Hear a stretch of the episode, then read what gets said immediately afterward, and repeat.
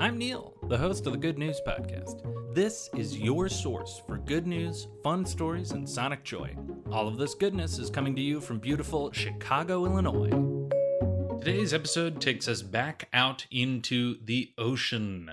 First, an update to a story in an episode a few months ago. The Ocean Cleanup Project has appeared on the Good News podcast a handful of times at this point. It's an interesting project, certainly not the silver bullet to clean our oceans entirely. We need to stop plastic before it gets into the ocean rather than try to pick it up from the ocean, where it's so much harder to do. Regardless, in the most recent Good News Podcast episode about the ocean cleanup, I mentioned that the Ocean Cleanup Project was launching their version 2.0 plastic picker upper, codenamed Jenny. And just recently, they have confirmed that after its testing, it worked, it didn't break, it didn't malfunction like the first one did, and it brought in 20,000 pounds of trash out of the Pacific Ocean. Extremely exciting stuff. Some or all of that plastic waste is going to get recycled. As I've mentioned previously, you can get some of those slick recycled plastic sunglasses to support the cause. And in other good ocean news, two wind turbines off the coast of Virginia have proven to be incredible artificial reefs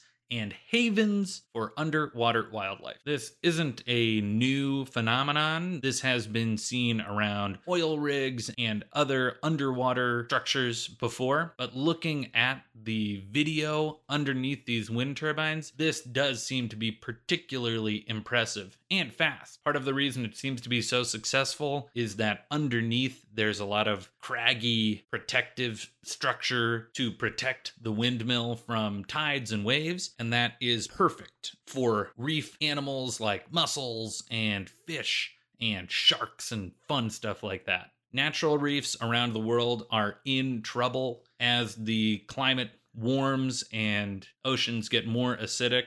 We're seeing more and more reefs struggle to stay alive. Even though the long term effects and benefits of artificial reefs like this aren't fully studied, it's good to see that underwater creatures can be adaptable because we're certainly going to be building a lot more wind turbines as the world tries to go green for its energy production. I, for one, would love to take an electrically powered diving boat and go take a eco-friendly tourism diving trip to a giant offshore wind turbine like this, maybe there is a whole new industry afoot here. That is the good news I've got for you today. Enjoy the rest of your day. Thanks for listening. If you've got good news or an idea for the show, amazing. Send an email to hello at thegoodnewspodcast.fm.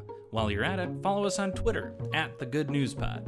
If you love the show, think about supporting our Patreon or reviewing us wherever you're getting this podcast from. Both are great. The music you hear on the show is from Poddington Bear. Have a great day.